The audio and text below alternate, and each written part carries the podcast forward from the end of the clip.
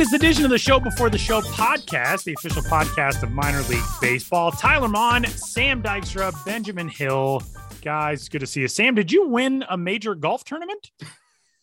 Yes, we were recording on Sunday this week, so I am in my Tiger Wood red. And with a Nike hat. And the Nike hat, yeah. Yeah, no. That was definitely the thing that spurred it. I'm going to be completely honest with you guys. I am working from home today, and then I realized I had to do a Zoom call, so I could not just wear a plain white tee on a Zoom call with you guys seeing me.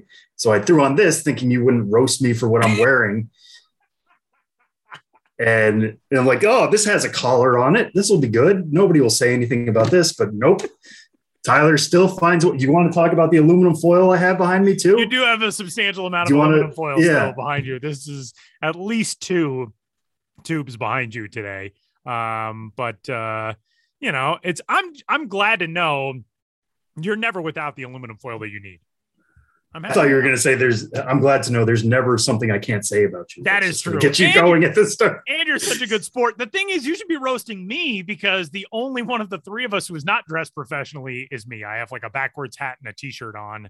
I'm not mature or professional. So you guys should be able to tackle that. Well, I will say this. You have apparently lit that room. So we can't really see you. We can see the banners behind you, the flags behind you. Okay, good. You look like you're kind of in a cave. I'm just like, I'm the Vecna of this episode. See, timely. I can do pop culture references. Benjamin Hill in New York City in the offices today. Hi, Ben. Yeah. In the offices, like a true professional, wearing a college shirt and in the office, trumping everybody today. Let me just pull this out of my back after Ben just calling us non-professionals. Thank you. That's great. I like your outfit. When you lean one direction or the other, Ben, there is a baseball behind you. And I don't know if that's like on the wall or on a TV screen, but it comes into focus every so often.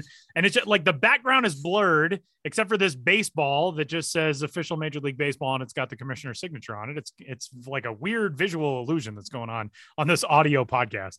Yeah. Well, that's a baseball that is on a TV screen in a conference room. It's kind of the default home screen of these conference room, So that is. You can be honest. You can just tell Tyler what it really is. It's the baseballs that just hover around HQ at all times. Yeah, well, that's true. That's true. Baseball is in the air at Major League Baseball headquarters. Levitating baseballs. It's people think that it's just like thin air here in Colorado, but it's actually things float. If you set them down, baseballs float. That's why there are so many homers.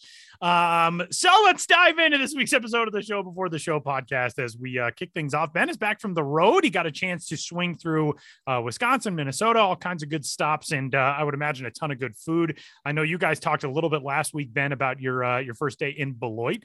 But give us the overview of how the trip went. Yeah, it was a great trip.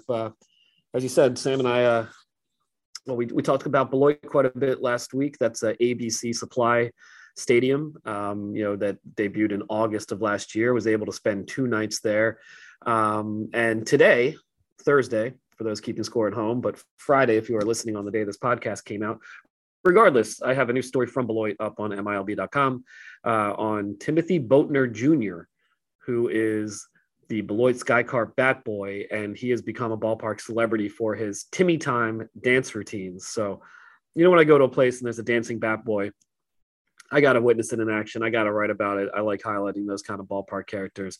So please keep an eye out for that story on MILB.com. And of course, we're promoting it on all our social media channels and, everywhere minor league baseball is read and consumed, of course. So it was great to meet Timmy Time. I got more coming from Beloit for sure. But after Beloit, I stayed in Wisconsin, but Beloit is right there on the state line. I had to get deeper into Wisconsin. I had to be enveloped by Wisconsin, not on its fringes. So I went to Appleton, home of the Timber Rattlers. Hadn't been there for 9 years. It was a Friday. It was a beautiful night. July 4th weekend, it was Margaritaville night. So there was, a lot of Jimmy Buffett being played. There was a Jimmy Buffett cover band post-game show. A lot of people in tropical shirts. They gave away visors. Fang, the mascot, was wearing a hula skirt. So I don't know. From Jimmy Buffett extends just all manner of beachy, tropical aesthetic, I suppose. I've never really been too much of a fan, but it is a good ballpark vibe on a Friday night. Anyhow, that's a great ballpark. You know, just a firing on all cylinders type of operation. Really enjoyed being there again, shooting the Bratzuka. That's one of the signature things they have going on there. You know, we've all heard of hot dog guns probably, but the Bratzuka, that's a hot dog gun to the next level. It shoots brats into the ballpark. So being able to shoot the Bratzuka was a highlight. Also got involved with a between inning go-kart race on the warning track. I was a milk truck. I was in the lead most of the way. And then I got picked. I got passed at the very end by like some sort of, you know, trailer, some sort of tractor trailer go-kart, but I put in a good run there on the warning track. Of course, met with the designated eater David Meyer. You know, highlighted lots of food stuff, including the Big Mother Funnel Burger, which is like a 1-pound burger with funnel cakes for buns. You know, just the kind of thing you might want to eat at a ballpark. It actually looked pretty good, I gotta say. If you like those sweet, savory combinations. You know, got to spend some time on the air with Chris Mehring. I always call him the Dean of the Midwest League. He has been with the Timber Rattlers for 20 years and has not missed a game. He hit that anniversary this year. He has not missed a game in 20 years of calling games with the Wisconsin Timber Rattlers. So great to visit him. You know, one of the hardest working broadcasters in minor league baseball, with the post game podcast, with the Rattler Radio blog. And always good to see him. Chris, in the beginning days of my career, was a great source of information when I was, you know, just looking around for any bits of information. He had the right sense of humor to deliver the goods. So always good to see him. Anyway, I could go on all sorts of tangents about Appleton and the Timber Rattlers, but then it was on to a ballpark I had not been to, ballpark 185 of my career, the St. Paul Saints CHS Field in lower downtown St. Paul. I was really, first of all, I'd never been to Minnesota before in a professional context because there had not been a minor league team in Minnesota for who knows how long before the Saints became the AAA affiliate of the Twins in 2021 after many years as an independent franchise. You know, their reputation precedes them for, you know, zany and irreverent antics. You know, the Gold Clan Group, Mike Veeck, Bill Murray. They've always gone all out on the promotions and the irreverent spirits. So I was excited to see that in action, see how it had changed or not changed and since becoming affiliated. But first of all, the ballpark itself is beautiful in lower downtown, opened in 2015. Just views of the city all around. You're close to the Mississippi River. Really creative, unique architecture, like wood. You know, the concourse is cedar wood. So you're looking up at the soft cedar wood ceiling all around. You know, interesting places like Monument Pork, you know, paying tribute to the ball pigs of team past, you know, murals, artwork, an amazing history museum, the City of Baseball Museum down the third baseline on the concourse, like really good stuff in this baseball museum, probably the greatest like baseball stadium I've ever seen, you know, at a ballpark, which if they have anything at all, it's usually not too much, but this is really worth spending some time in tracing the history of not just the Saints, but the city of St. Paul. You know, of course, highlighted the food, including something with 3 sliders in a bowl, I believe it was called, but it was topped with the sliders had Bloody Mary aioli and Bloody Mary fixins that came with it as well. You know, like a skewer of olives and sausage and cheese and celery and all that kind of stuff. And on it went. Plus, it was July 4th weekend. So after the game, the team had food trucks drive onto the warning track, open the field to all fans, had fans like hit up the food truck before as it got dark and mingle around the field. We're talking about 9,000 people each night, a sold out crowd, if not close to it, you know, 12 miles away from the major league affiliate. Well, wow, there's a lot going on. Entertainers, you know, crazy ballpark characters in costume doing all sorts of comedic hijinks. It went on and on. It definitely lived up to my expectations. And if you've not been to a St. Paul Saints game, I would highly recommend it. It was great to finally be there. And you mentioned how zany Saints games can be. And we knew that before they even became affiliated. But now getting to experience the ballpark itself, what do you feel like is the defining feature of it? Is it just the craziness of, you know, the organization, of the fans, Or is there something about the stadium and its infrastructure? Like, what do you think defines the home of the Saints?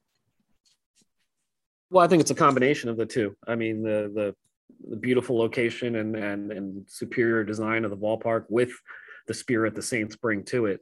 They have a whole roster of usher-tainers, who lead cheers on the dugout. There's a woman on roller skates. I cannot recall her name, but she's roller skating on the dugout and leading cheers. There's the coach, a real stereotypical hard edge coach, who's got the crew cut and tight clothes and a whistle. And he came onto the dugout and was doing push-ups after, the home team scored. They've got the nerd. They had a couple nerds, just uber nerds leading the crowd, mingling with the crowd. They have Sego, forgetting his last name, but we've talked about him on the podcast before. Sego from Japan, who ran a marathon in the ballpark earlier this year. He's also an usher-tainer, does karaoke every game. We'll be writing a story on him down the line because he had a lot going on. There's a ballpark pig, every year, a new ballpark pig. This year's is named 867530 Swine. And one of the, more anomalous innings I've ever spent at a ballpark, I spent it in the team's pig pen, where the pig farmer hangs out with the ball pig, during the game. And it's right next to the home dugout. So to get there during a between inning break, I had to go out on the field, walk past the home dugout, and then make a quick right into this pig pen. And I interviewed the team's pig farmer and his wife, and I'm blanking on their name, but there'll be a story about that as well, because that's the first time I've ever conducted an interview in a pig pen during a minor league game. And the ball pig goes out and delivers balls to the umpire at certain breaks in the game. And so what I learned about the ball pigs, though, is, they start out, when they're very young and trained from a very young age, 4 months old. And they only do it for one season because those pigs keep growing and they become, upwards of 1,500 pounds and completely unmanageable. So they have to do it in the first year before these pigs become just gigantic. I guess I just hadn't realized how big a lot of pigs get. So I'm on all sorts of tangents here, but, I guess, Sam, that's the answer to your question. What makes it distinct is the two things combined. I mean, a really top-notch ballpark and top-notch, promotional style. We got a fun conversation coming up with a member of Milwaukee's or the Milwaukee area, the state of Wisconsin's baseball promotions royalty with the Wisconsin Timber Rattlers. Ben, give us the lowdown of what's coming up. Yeah, the middle stop on the trip, of course, was Appleton. Home of the Timber Rattlers. And the first time I was in Appleton was in 2013. And that was Hilary Bauer's first year on the job with the Timber Rattlers. And, visited again this year. And, she's still there. Her career has evolved a lot. And so we spoke with Hilary Bauer about, working in Appleton, Wisconsin, and the Timber Rattlers promotional style and all sorts of other things. So that's coming up right now, I would believe.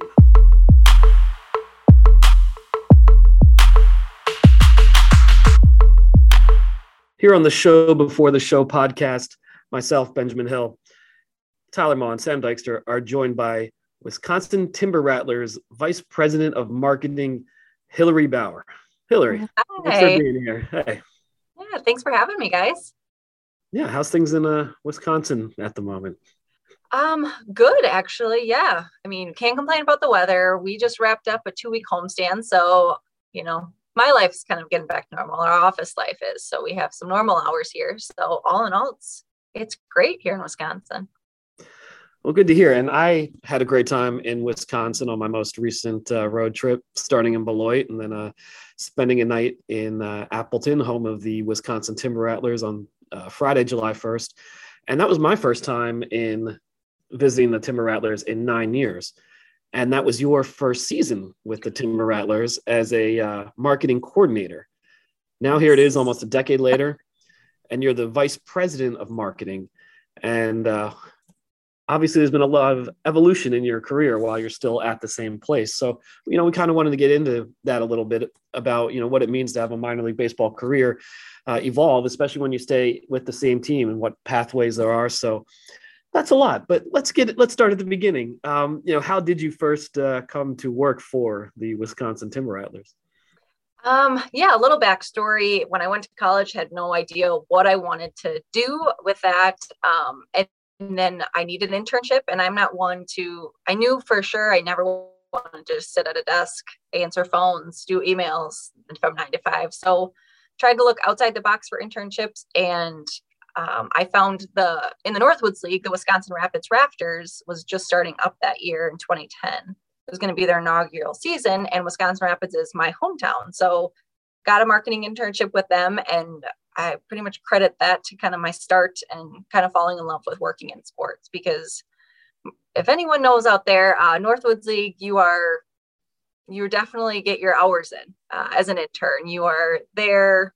I mean, it's a shorter season, obviously, than minor league baseball, but especially with an inaugural season there, we were doing everything outside of hours. We were there late. We were there early, kind of getting, cleaning the stadium, painting, getting all the deliveries in, and then selling tickets and kind of marketing outside the community as well. So I just love the fast pace of it, the craziness of it, the in-game stuff. So from there, I kind of went back to school, tried to get into sports marketing in some more internships, and then went back for another season. And then after I graduated, I interned with the Milwaukee Brewers.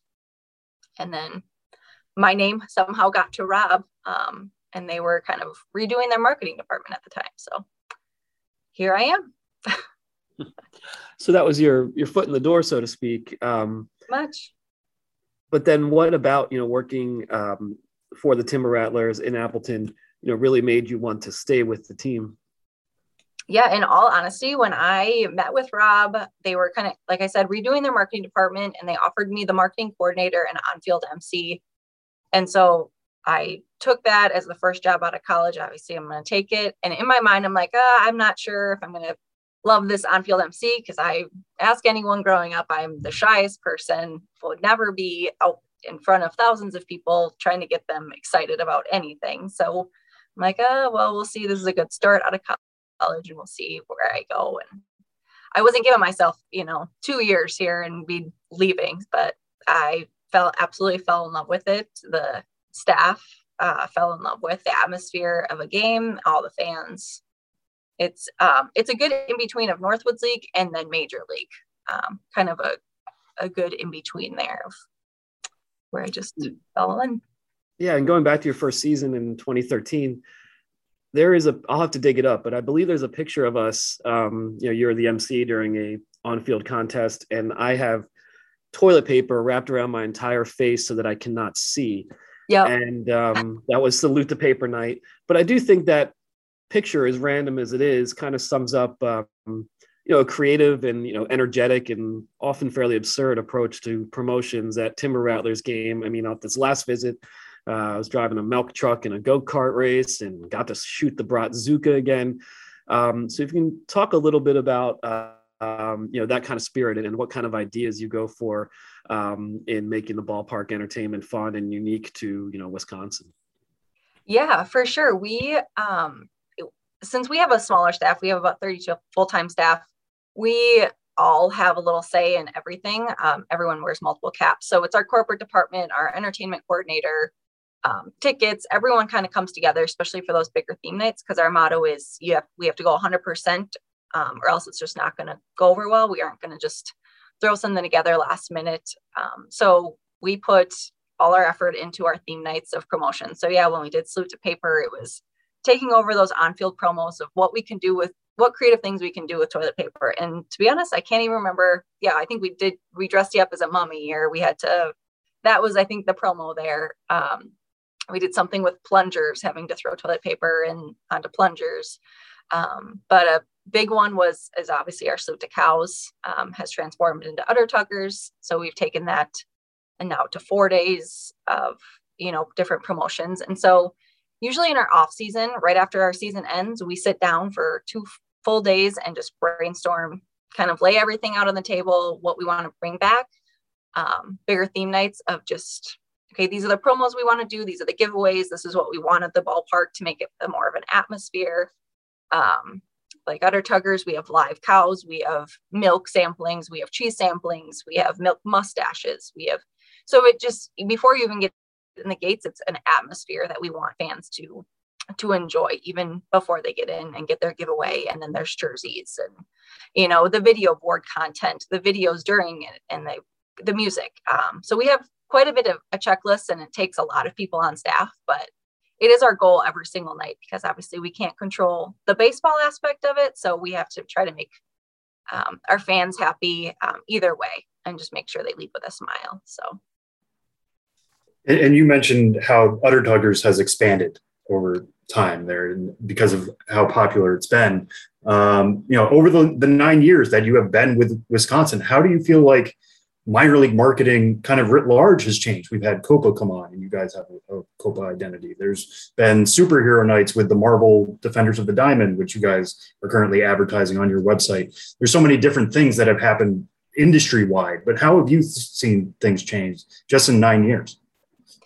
Yeah, it's, I mean, crazy. I mean, just marketing wise in general, I mean, social media has kind of taken over. Digital marketing has kind of taken over. And if anyone knows that, it just changes daily. So you just got to keep up with it. And I think that's more of it's part of the creative part of it. And like, okay, now TikTok is the top thing. So we have to try to get TikToks out there and find someone on staff like that. So we did hire a social media manager this year to kind of help us with that. But yeah, it changes daily. It changes every year. But again, everyone on our staff is, it helps out with that kind of stuff. Our corporate marketing guys kind of work with me quite a bit on that as well. So, but yeah, minor league baseball, major league baseball, it, you know, they come up with an idea and then we kind of take it from there and how can we build on that? And, you know, our Marvel nights and, Copa with our bobbleheads we've done in the past, and the sugar skulls and our jerseys and everything. So we definitely take those and just kind of build on them when we can. But yeah, marketing has changed. The minor league marketing has definitely changed throughout the years that I've been here, and it's going to continue to change. So it's one part that I love about my job is it's consistently keeping you on your toes. Yeah, no, for sure. Yeah. And in terms of things changing, you mentioned before, you guys are always noticing what works and what doesn't, what can be expanded, like the Udder Tuggers. We're about 3 months into the season now, a little bit past the halfway mark. Has there been anything new that you guys have done this year that you've already written down in ink for next year of either this is something we definitely need to bring back or even expand for 2023? Yeah, probably. Now that I'm, you know, I can't even think about it. Looking at our list here, we've come up with our big nights of the year of the season and continue that year after year. Obviously our dinosaur night, Udder Tuggers, princess night, the superheroes. This year we did a hockey night or hockey day, I should say, since we started in April. And April, if any of you know, April in minor league baseball is pretty tough, especially in the Midwest with potential snow, potential rain, potential 30 degrees, you know, you never know. So we try not to, we don't plan our big promotions unless it makes sense in April. So this year we did a hockey night. We gave away a jersey as our giveaway, a hockey themed Timber Rattlers jersey. Kind of reached out to all of our hockey teams in the area, youth hockey teams, kind of had them come out as groups. And I think that was one of the fastest giveaways that we've had. It was jerseys. So I think that is definitely on the list for another year, but it's just those little things after, you know, just looking at our promo schedule here. But yeah, there's lots of things that are kind of one-offs that, you know, even some sponsors come on board and it's like, they want to do this and it turns into this huge, big thing. But I'm sure I'm forgetting some big one, but yes, there are plenty of those that all of a sudden take off. I mean, I don't want to keep bringing it up, but Udder Tuggers was, you know, Salute to Cows. We've done it how many years before that? I think Ben, I don't know, maybe you weren't here for that one, but we were, I mean, it was Salute to Cows. We had that, you know, even before I was here. And then one idea led to another, and it's now craziness. So, which we'll take. Hilary, being so close to the parent club, what kind of opportunities does that provide for you guys to tie in? You've got so many Brewers fans, obviously, who are coming out to games. It's not the same as, you know, teams who are in one state and have an affiliate, you know, 1,800 miles away. What doors does that open for you guys? Yeah, that's a great question. On Sundays, we do our Brewer Sundays. So we have the team wears a specific uniform that's kind of a Brewer themed, obviously still has all of our logos, but it's a Brewer colors. So they wear that every Sunday. It's a day game. We do autographs, catch on the field. So, and then this year, this last homestand, one of these homestands, we had a bunch of rehabs. So we do have a little bit better opportunity to have some rehabs, which always help us, no matter who it is. It definitely drives ticket sales. So we had Brandon Woodruff here as our starting pitcher. And that was, I mean, tickets went absolutely nuts. I think we announced it and it was 500 tickets within the night and then kept growing from there. So that's always a bonus when they can come here for that. And we are having a few appearances this year from former Brewers. So Ricky Weeks is coming later. We have Bernie Brewer coming a couple times a season, Barrel Man. So it's really nice to work with them and they can kind of come up here whenever we have a chance to get a little bit of the Brewers up here because fans do love that. So. Well, I got to ask you about one of our favorite former Brewers and former guests on this podcast. Tim Dillard came out to the ballpark a couple of weeks ago. I know he got to fire the Bratzuka and do all that stuff. Well, it was like, we had Tim on, I want to say this was like 3 years ago now, but it's like one of those interviews. If you talk to Tim Dillard, you never forget talking to Tim Dillard. What was it like having him around? He's on TV broadcast now for the Brewers. So that's some of the time as well. Yeah, it was great. I think fans absolutely loved it.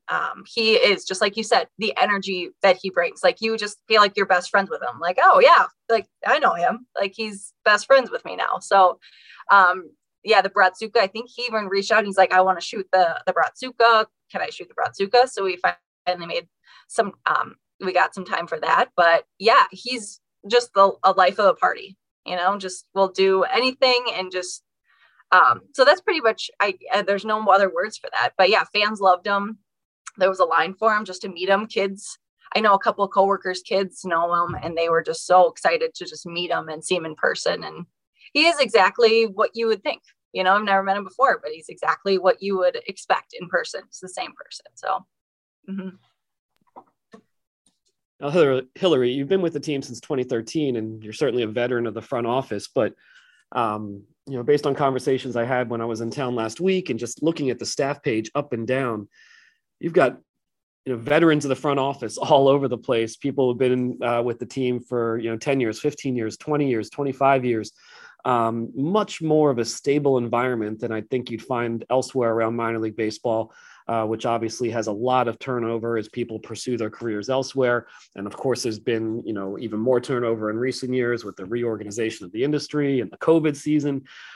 So what do you think has led to this stability with the Timber Rattlers that so many people are able to stay for so long and enjoy working there? I think it does definitely go back to Rob, our, you know, the president, CEO now, his mentality of, I remember him when we've talked in the past, and it was maybe a couple years after I started, he really wanted to start, you know, making it more of a family, you know, staff of like, you don't have to leave if you have kids, just because it is crazy hours in the summer. You don't have to, we will work with it. You don't need to necessarily be here if your job's covered. He didn't want people to start in tickets. And then, you know, 2 years later, that's your, you know, the turnover of, okay, I need to start a new job just because I don't want to do this, gets boring. So he definitely dug in. And, you know, when we hire someone, it's like, we want to hire the right person. It's not just, we have a phone interview. It goes through some interviews and we want to make sure they fit with our staff. Our staff is super fun. We have a lot of staff outings, staff bonding, you know, even since we do spend so much time in the summer together, obviously all year, it is kind of a second family and that's how we treat it. So we want people to feel comfortable here. A lot of our staff have families and kids.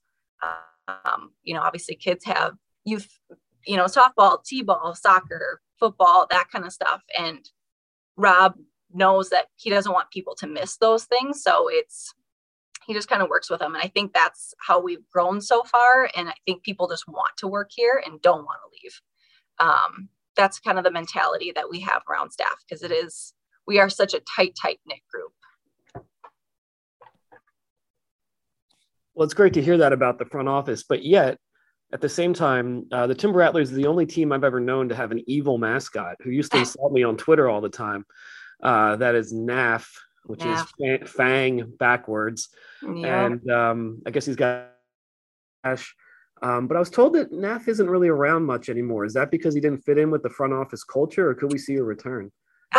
We might see a return. He doesn't make too many appearances, but Fang's birthday is usually a day that he comes out of hiding and likes to show off a little bit. So that's in August, and usually he's part of the pregame kickball game. So usually I don't see him around too often. Sometimes he comes out of hiding on Twitter, but usually in August is his time to show the fans his demise. Mm-hmm. Well, last thing, I'll end with something very stereotypically Wisconsin, because me, not from the area, every time I go, it's like, wow, cheese curds are really a big thing here. They're just in the convenience stores and the gas stations. I was at a rest stop, and in the vending machines, there were cheese curds. So I guess, one, what is your take on cheese curds as a Wisconsinite?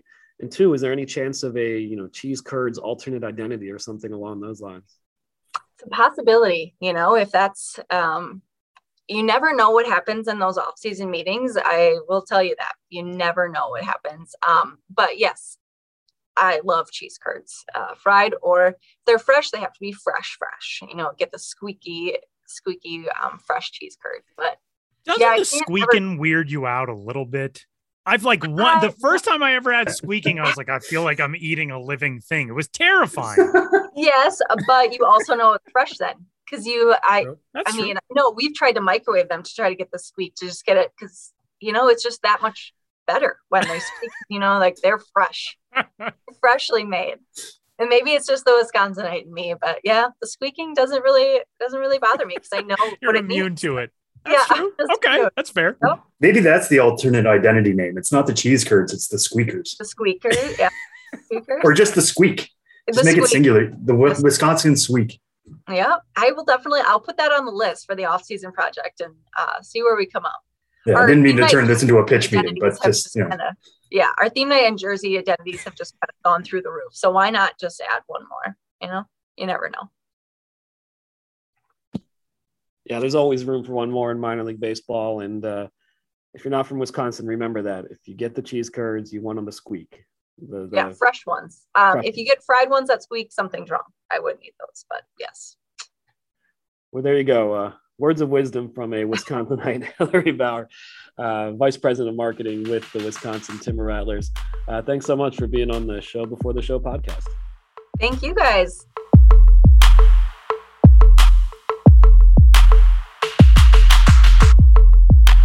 Hey, big thanks to the Wisconsin Timber Rattlers, Hilary Bauer, for swinging by the show today. And it's time for Three Strikes with myself and Samuel P. Dykstra. Sam, let's kick things off talking about the brand new Top 100 list, which is now out at MLB Pipeline. Top 100 midseason market corrections, essentially. The top prospects in baseball from week to week and month to month. There's just so much change during the season. Not just guys graduating, but prospects who have surged and found themselves in the top 100, prospects who have fallen off a little bit. The new top prospect in baseball with the graduation of Adley Rutschman is Detroit Tigers outfielder Riley Greene, who, of course, now is in the big leagues. Behind him, Francisco Alvarez, a big jump for the catching prospect for the New York Mets, who started the season at 11th overall, I believe, and now is the number 2 prospect in baseball. Corbin Carroll, the Arizona Diamondbacks, at AA. He is number 3. Grayson Rodriguez, the injured right-hander for the Baltimore Orioles, who was a AAA Norfolk. He's number 4. His organizational and Norfolk Tide's teammate, Gunnar Henderson, the left side infielder, is number 5. Those are the new top 5 prospects in baseball, but just give us a breakdown of this new top 100. Some of the moves that really kind of tell where we are at the midseason point. We've got one guy in specific to talk about in strike 2, but give us the overview on the new top 100. Yeah, we did this over at MLB Pipeline to coincide with Adley Rutschman's graduation from prospect status. He was our old number 1 overall prospect. We were going to need a new one. We didn't want the conveyor belt to just move up one spot with such a momentous occasion. And it had been a little while. I think it was late May that we had our last update. Perfectly timed to come out with a refreshed version of the top 100. One thing I always stress with these ones, we call them market corrections internally. What that means is we're not moving everybody around. What we're doing is we re-voted on the top 15. We moved other guys 10 plus spots in either direction. So if we didn't think they were going to move 10 plus spots, we pretty much just left them where they were. So it's not a complete new version. It's a refreshing of the top 100. But Tyler, you laid out the top 5 prospects there. When I said we didn't want a conveyor belt to move up and take the number 1 spot with Adley Rutschman out, actually, that's what ended up happening in the number 1 spot with Riley Greene, our new number 1 overall prospect. A big reason for that being when he started out this season, he was the number 5 overall prospect behind Bobby Witt Jr., Adley Rutschman, Julio Rodriguez, and Spencer Torkelson. All 4 of those guys graduated. Riley Greene probably would have graduated along with them had he not broken his foot at the very tail end of spring training. When he did return, first in the minor leagues, now in the majors in Detroit, he looked very much the prospect we thought he would be coming into the year. A really good hitter, can hit for average, can hit for power, is a, I don't want to say surprisingly good center fielder, but he's not the fastest guy in the world, but his instincts are so good out there that we've actually already seen him make several highlight plays in center for the Tigers. You look at some of the other number 1 candidates, they don't have major league experience, which I think is the big deal here. And they don't have really the AAA experience or AAA success that Riley Greene has dating back to last year. So that's why we made him number 1 overall. It's a pretty safe pick. I'll admit that. Right from the off. But, you know, when you're looking at who can be number 1, we already know what Riley Greene can do in the majors. Might as well keep him there. So that's what we decided there. Numbers 2 and 3 were an interesting debate. And it seems like based off my mentions the last couple of days, it's a debate that a lot of people are having and a lot of people have strong opinions on. We went Francisco Alvarez at number 2. The power is going to play. It has played everywhere he's gone. He just moved from AA to AAA at just 20 years old. Seems like the Mets like his catching enough defensively to believe that he's going to stick there long term, which is huge. It's an up-the-middle position. It's a premium position. The fact that he can be a plus hitter with plus raw power there might make him one of the best offensive catchers in baseball someday. He's certainly on the road to do that. And he's now on the road to be the number 1 prospect in baseball when Riley Greene graduates, which isn't that far off. At number 3, we had Corbin Carroll, like you said, might be the best 5-tool prospect in baseball right now. Missed basically all of last year with shoulder surgery. We had some questions about who he was going to be when he came back. He's been at AA Amarillo this year, slugging above 600, OPS above 1,000 for pretty much the entire season. He's currently on the COVID IL. He was also supposed to get dental work, which was going to push him back a little bit. But we'll talk about this later. He's expected to be in the Futures games, which means we expect him back within the next week and a half. So not too much to be worried about there. I wouldn't read too much into the slugging percentage quite yet with Corbin Carroll. I think people see that and get excited. He's been playing at Amarillo, which is one of the most hitter-friendly ballparks in all of minor league baseball. The wind really blows there. If you elevate the ball, it has a good chance of getting out. It's above average power, I think, now. I feel pretty comfortable saying that, but it's not his best tool. His speed is, his defense is really good, and his hit tool is really good. Grayson Rodriguez, we kept at number 4. Lat strain, obviously an issue, but he was AAA's best pitcher. He probably should have already been in the major leagues before that injury. We'll see what happens when he comes back, but it's not an elbow. It's not a shoulder. It's still a question mark. And you can make the argument that if he wasn't injured, he might be the best prospect in baseball right now. It's just those questions that have us jumping Alvarez and Carroll over him. And Gunnar Henderson at number 5, one of our breakout prospects of the year, somebody who we thought coming into the year could be a plus slugger and play a pretty good shortstop, a really good third base, has the arm for both positions. Was he going to hit enough? And he's actually kind of changed the narrative. He used to strike out a lot last year. He's cut down his strikeouts. At AA Bowie, before his move, he was basically walking in, striking out at the same levels, which is insane to do. You love to see that plate discipline for somebody so young. He's only 21 years old right now. Now he's at AAA. The results have been there as well. So we felt pretty comfortable moving him up, even if he has to play third base for the Orioles at some point. Again, I think the arm's going to play there and the offense is going to play there. So Gunnar Henderson is one of our breakout prospects of the year, climbing into the top 5 for the first time. And if you're an Orioles fan who was worried, okay, we lose Adley Rutschman in the rankings, what does that mean to our farm system as a whole? When you have Grayson Rodriguez doing as well as he did, Gunnar Henderson breaking out, Jordan Westberg is now a top 100 prospect. DL Hall still in there. Colton Cowser still in there. The O system is still plenty strong. And you can see that org really turn the corner as we hope they would at some point in 2022. All right. For strike two this week, we are discussing the biggest riser among this new group of top 100 prospects, or the reshuffled group of top 100 prospects. And that is Jackson Chourio of the Milwaukee Brewers organization. So we talked with the Brewers for our interview segment today. We've talked about the Brewers a bunch, and this guy is making his name known in prospect circles. He is now the number 38 prospect in baseball. If you don't know a lot about Jackson Chourio, he was signed out of Venezuela by the Brewers in the 2020-21 international signing class. He made his professional debut last year and was really good in the Dominican Summer League. But this year, not only does he make the jump from the DSL to full season ball, he's somehow gotten better, and like a lot better in doing so. With Carolina this year at single A, he is slashing .319, .371, .587 through 53 games. He's got 10 homers, which doubles his total from his 45 games played in his pro debut last year. And he has been a guy who has really started to turn heads, not only in that system, but around baseball. Tell us about what has made Jackson Chourio such an impressive performer this year. Yeah, I mean, you hit a lot of nails on the head there in terms of what he's been able to. When he was called up, he was the youngest player in full season ball. So it was already an accomplishment for him to jump over the Arizona Complex League completely. And, you know, talking to some people in the Brewers organization, talking to Chourio himself over the weekend for a story that is coming to MLB.com, hopefully by the time you guys hear this, the Brewers kind of planned to put him in Carolina after 1 month of extended spring training. I don't think Chourio knew that. So he says he hit 3 homers in his final week of extended, homered in his last at-bat, then they told him he was going to Carolina.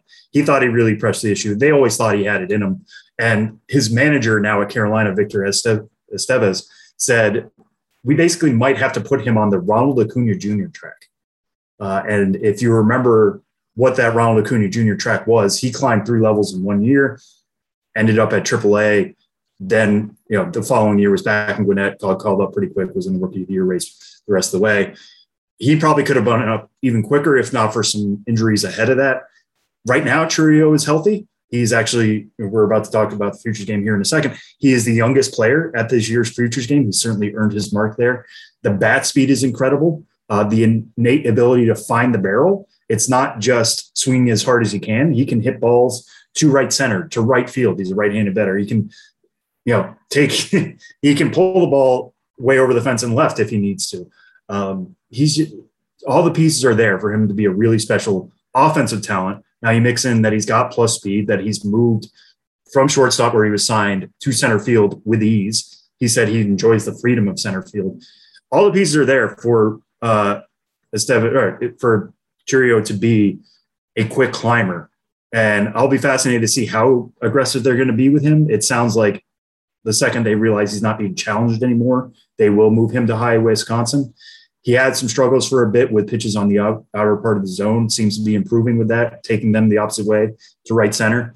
We would not be surprised if he's in Wisconsin either by the end of this month or very early in August. And that's incredible for an 18-year-old. Pretty exciting stuff for Crew fans. And that brings us to strike three, which, as Sam noted, is the discussion of the 2022 Futures Game rosters, which were announced this morning. 31 of the 50 players announced the American League and National League squads are currently on MLB Pipeline's top 100 list, including 5 of the top 10. So Francisco Alvarez from the Mets, Corbin Carroll from the D-backs, Gunnar Henderson from the Orioles, Cardinals third base prospect Jordan Walker, and Yankees shortstop prospect Anthony Volpe. This is a really exciting group, as it is every year. Sam, what are the highlight guys for you on each side? And the thing that excites you most about this Futures Game group? Yeah, I mean, this is always just such a fun event. The fact that this year is in Dodger Stadium, which is an iconic place to play, it's in a major market, will be really, really special. The thing that I always look at in the Futures Game is, like, who are the pitchers? Because these guys are only going to get a handful of batters, and that's especially true now that it's only 7 innings. So who's going to really get a chance to air it out and really throw as hard as they can? I'm not suggesting they should throw out their arms or anything like that, but you look at the AL roster. I'm a big fan of Ken Waldachuk of the Yankee system. I did a story about him, a pitching lab story about him, and all 4 of his pitches are really good. The slider, which the Yankees have talked about, the whirly, is really special. I think we should get, you know, some really good looks at that if he's given a chance to pitch. Taj Bradley is one of my favorite pitching prospects in baseball. He has another year in which he's got a sub-2 ERA. Brian Bayo is technically on the roster. He actually made his debut for the Red Sox on Wednesday. We'll see if he's going to remain there. It seemed like Wednesday was just a spot start, got roughed up a little bit, but he was getting as many swings and misses as anybody in AAA, getting a ton of ground balls with a power sinker. Breaking stuff is pretty good. Changeup's pretty good. I think he could be a big standout in this game as well. You look at the NL side and the pitching staff. Kate Cavalli has really turned things around with the national system of late. He pitched in the Futures game last year through multiple pitches at 100-plus miles an hour. Again, just because it was a shorter stint, and I think he really wanted to show why he belonged there. Now he's seen it. What happens when he comes back? Is he still going to be out with something to prove? Maybe he will, because his stock slipped a little bit. Bobby Miller, hometown guy, being a Dodgers prospect, you want to talk about elite velocity. If I'm the NL staff, I'm starting Bobby Miller just because I really like that tradition of making sure that the hometown guy gets the start in his future ballpark. He could hit triple digits pretty easily in that inning, especially if he's really trying to show the fans something. Yuri Perez, a guy this year who just turned 19 in April, has been at AA the entire season. So he was young for AA to start the year. He's been effective there in the Miami Marlins organization. That should be really fun. Most of the hitters we've already talked about. I'll highlight Jordan Walker, another top 10 overall prospect, a guy we moved up into that group. I think Walker could put together one of the best batting practices, which is always a fun event in the Futures game. As you know, Tyler, you got to see it last year in Denver. He could put together a great PP. He could also have some of the best exit velos in the game itself. So keep an eye on that, and also keep an eye on Mason Wynn, another player from the Cardinals organization who, yes, he has improved this year with his offensive skills, and that's a reason why he slid into the top 100. But if anybody hits a ball his way, keep a special eye out on how hard he throws the ball. He can throw the ball in the upper 90s from shortstop. And you know, considering that's his best skill, it's an 80 arm on the 20-day scale. You know, this showcase event is basically made for him. And I'll be fascinated because sometimes the MILB TV cameras can't keep up with his throws from the six. Will the Peacock cameras be able to do the same thing? That'll be fascinating. But so many skills, so many tools are going to be on display there in LA next Saturday, or a week from this Saturday, I should say. And maybe next week, Tyler, I'm going to pitch this to you now. I always like when we draft our own teams. So maybe we'll draft our own Futures game rosters next week. As I'm very down with that.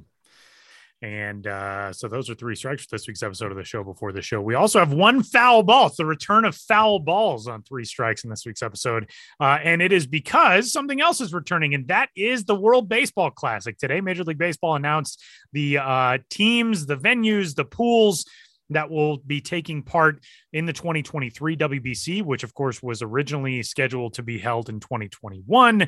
The pandemic canceled the qualifiers and everything else in 2020. So the classic itself was pushed back after 2021, but it will return next year. There is already a whole lot of excitement for the semis and the final rounds, actually the quarterfinals and then the semifinal and final round, which will be held in Miami, because I think everybody remembers the atmosphere in Miami for the games between the Dominican Republic and Venezuela and the U.S. and Puerto Rico, and just the insane atmosphere that was there. So Miami will host those games for the first time in the semis and in the final. But the pools look like this. There will first be two qualifying tournaments, which are going to be held later on this year, September 16th to the 21st in Regensburg, Germany, and September 30th to October 5th in Panama City, Panama. There are six teams in each of those pools. The top two teams will advance from those groups to the main WBC coming up next spring. So Pool A for the qualifying tournament in Germany, the Czech Republic, Spain, France, Great Britain, and South Africa. Pool B, Panama, Nicaragua, Brazil, Argentina, Pakistan, and New Zealand.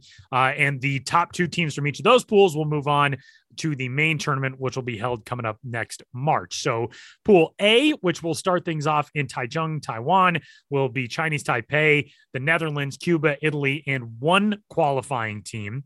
Pool B in Tokyo will be Japan, Korea, Australia, China, and a second qualifier entrant. Pool C is where USA Baseball will start its WBC title defense. That'll be in Phoenix at Chase Field against Mexico, Colombia, Canada, And the third qualifying entrant in Pool D, which will take place in Miami, will be Puerto Rico, Venezuela, the Dominican Republic, Israel, and the final qualifying team. Sam, we always get to see so many top prospects take part in the WBC, often for teams that you may not really expect them to be on. Bo Bichette took part for Brazil because his mother is from Brazil, but this is always such a neat showcase for guys who maybe are on the way up. You know, Jameson Taillon pitching for Canada several years ago. Some of the prospects that we see, you know, Shohei Ohtani pitched in the WBC back in 2013, I believe. I may be making that up. I know he was in the Premier 12 tournament in 2015. So we see these guys who come across and maybe aren't on your radar yet, but soon will be on your radar. It's a really neat venue to get them some high-level international baseball experience. Yeah, I mean, it's a competitive atmosphere, right? Like, Tyler, you've been to these games. Yeah. I have not, unfortunately, but it's just an incredible environment, and, you know, you get to play for your country in a way that doesn't happen outside of the Olympics, really. In the Olympics, as great an event as it is, we're not sending major leaguers to the Olympics, unfortunately. So this is as close to a World Cup in baseball as we get. And, you know, I immediately think of Adam Jones robbing a home run. Yep. I think he was robbing Manny Machado. Yeah. Yeah. At Petco Park. At Petco Park. So the fact that you can get some of these young guys that experience, Kenley Jansen, I think, was on the Dutch team as a catcher back in the day. There are going to be openings in some of these countries that are going to be really loaded in some spots, but really thin in others, and that opens up an opportunity for somebody coming from single A, from high A, etc. It's going to be fascinating to see how these rosters fill out. I hope prospects are loading the rosters. Tyler, you will be at several of these qualifiers, which I think is going to be the real place to watch prospects. Bo Bichette was a perfect example of that, trying to force his way through. But the other player from that Brazil team that I remember, which ended up being a Blue Jays prospect, was Eric Pardinho, right?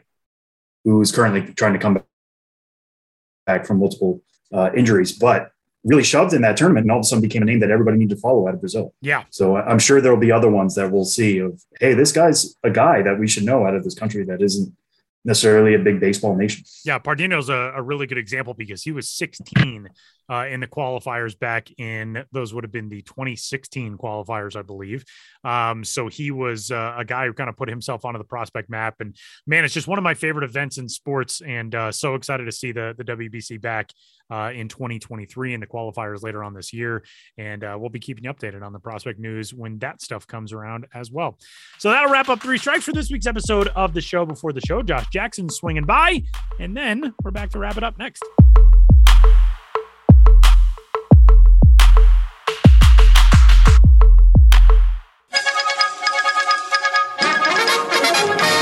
We interrupt this podcast to bring you another thrilling edition of Ghosts of the Miners. Now, here's your correspondent and host, Joshua Jackson.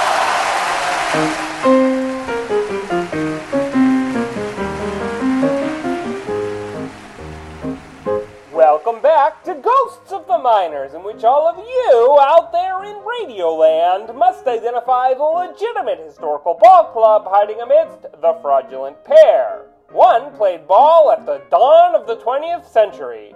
If you see the others on the diamond, you're still dreaming.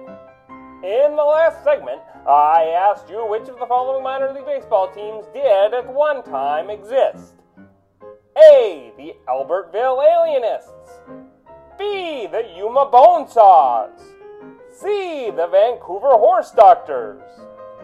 You better believe the answer is C. The Vancouver Horse Doctors, who plied their trade in the Northwestern League seasons of 1905 and 1907.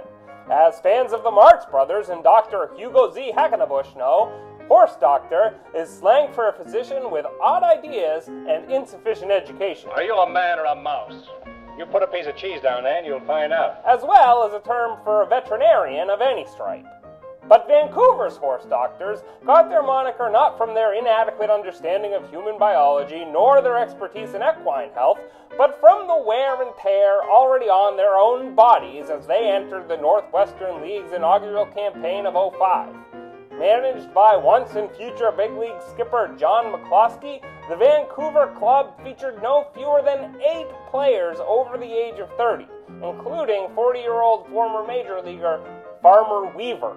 The team was nicknamed the Veterans going into the year, was known in headlines as the Vets, and over the course of the season, due to a little verbal horseplay, they became the Horse Doctors.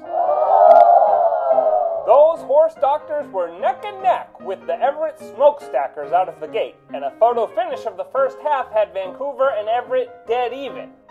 Unfortunately, the Horse Doctors failed to revive their winning ways in the second half, and the Smokestackers huffed and puffed their way to the crown while the Horse Doctors, despite the efforts of league strikeout king Ira Harmon and Joe Marshall's circuit-best whopping home run total of 7, limped to a 45-52 third-place end. Aww. After sitting out of the race altogether in '06, the Horse Doctors of '07 wound up wishing they'd called in sick. Vancouver cycled through 5 managers that year, and not even J.C. Struthers was crafty enough to hold the job, or to keep the Horse Doctors out of last place. Last place, in fact, is the bedside manner way of putting it. The 1907 Vancouver team was 34-106, failing to win even a quarter of its games. Needing a change, the club got busy as the Beavers the next year, and with damn fine performances from sluggers Ham Hyatt and Jim Flanagan and hurlers George Engel and Ed Erickson, gnawed their way to the title. And that's how the Horse Doctors were turned into glue, but never really stuck. Now, on to the question for next time. Which of these teams tried to get a jump on the competition in the minors of yesteryear? A. The Leesville Leapers. B. The Hopkinsville Hoppers. C. The Dedham Double Dutchers. Want to know the answer? Get airborne. Or tune into the next Ghosts of the Miners. But for now, you'll have to excuse me. My producer Ben Hill just started gardening, and he's already in the weeds.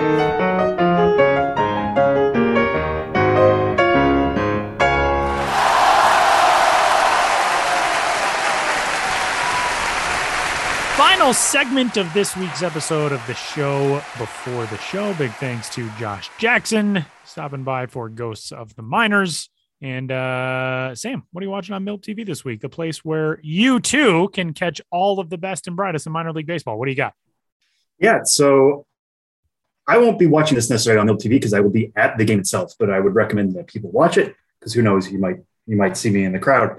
I will be in Worcester on Saturday, and that's going to be a pretty special game for me because I'm taking my nephew Liam to his first minor league baseball game. He just started playing t-ball in the spring. His birthday party is on Sunday, so my birthday gift to him this year is we are going to the game, and don't tell him this, but I'm going to basically walk into the team store and tell him he can get whatever he wants within reason. That's awesome.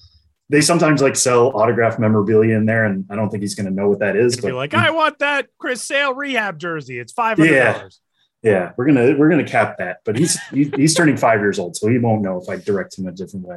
But when I told him we were going, I was like, "Oh, we're gonna go to the Woo Sox game." And he ran away, and I'm like, "Where are you going? This is exciting!" But he actually grabbed a plush version of Smiley the mascot. Oh, that's terrific! To show that, oh, like this, and I was like, "Yes, exactly." So hopefully, we're gonna meet up with them, and it's also, I think they're allowing kids to throw on the field after the game. Cool. Because it's a 4:00 start. We'll see if his mother lets me keep him out that late. You can play catch, not have a catch, but you can play catch because that's the correct way to say it. Yes. Yeah. Well, he doesn't know the difference yet, so we'll have to instill that. That's true. He's young. You can get him on the right side of grammatical history. Yeah, there we go. Unlike but yeah, keep an eye on that game. It's Worcester against Scranton, Wilkes-Barre. It's a Red Sox-Yankees matchup. We're not doing it because of that. We're doing it because, like I said, his birthday party's on Sunday. There will be some notable prospects in that game if you are looking for some. Jeter Downs on the on the Red Sox side, Oswald Peraza. On the Yankee side, a top 100 prospect himself, number 39 right now. So there will be things to watch. But, yeah, keep an eye out on that game. And also, because it's in Worcester, friend of minor league baseball, friend of the show, Tyler Murray will be broadcasting it. I touched base with him this week. Fellow BU guy, a guy I know going back to college when we cross paths there. Calls a great game. The Worcester broadcast is actually one of the best on MILB TV, if not the best. It's very crisp. It's very clear. So lots to watch there on Saturday. If you're not at the ballpark like I am, Tyler, what are you going to be keeping an eye on? Yeah, so I'm going to stick in AAA as well, but I'm going to go to the Pacific Coast League. Shea Langoliers of the Oakland Athletics organization, who is currently with the AAA Las Vegas Aviators, he has been pretty good as of late. June 24th, he had a 3-hit game with a double and a homer. July 1st, he had a 3-hit game with a double and a triple. He is a very fun talent to watch, a guy who OPS'd 835 last month. He's at 862 to start this month. He's a dude who you may not be seeing in the minors for long. I know there hasn't been a whole lot to be excited about at the major league level for Oakland this year, but he and the Aviators will be on the road taking on the Oklahoma City Dodgers this weekend, just through Saturday with the changing of the schedule to accommodate for the 4th of July games and everything. So they're actually off on Sunday, but another friend of the podcast and all around good dude, Alex Friedman, will be on the call for those games in Oklahoma City. And then they will be home, will the Aviators, against the Salt Lake Bees coming up next week. And you can catch those games on MILB.tv. So that's all. That's it. And that's all. Get in touch. We got some more great emails this week. You guys have been super cool with sending in emails and telling us that you are enjoying the show. We're just shamelessly shilling for you to give us more encouragement, because some of us are very weak with our self-esteem. I'm not saying that I am, but it's been fun to hear from you. So podcast at MILB.com. Get in touch. And for Benjamin Hill, Josh Jackson, Sam Dykstra, and everybody else, I am Tyler Maughan. We'll talk to you next week.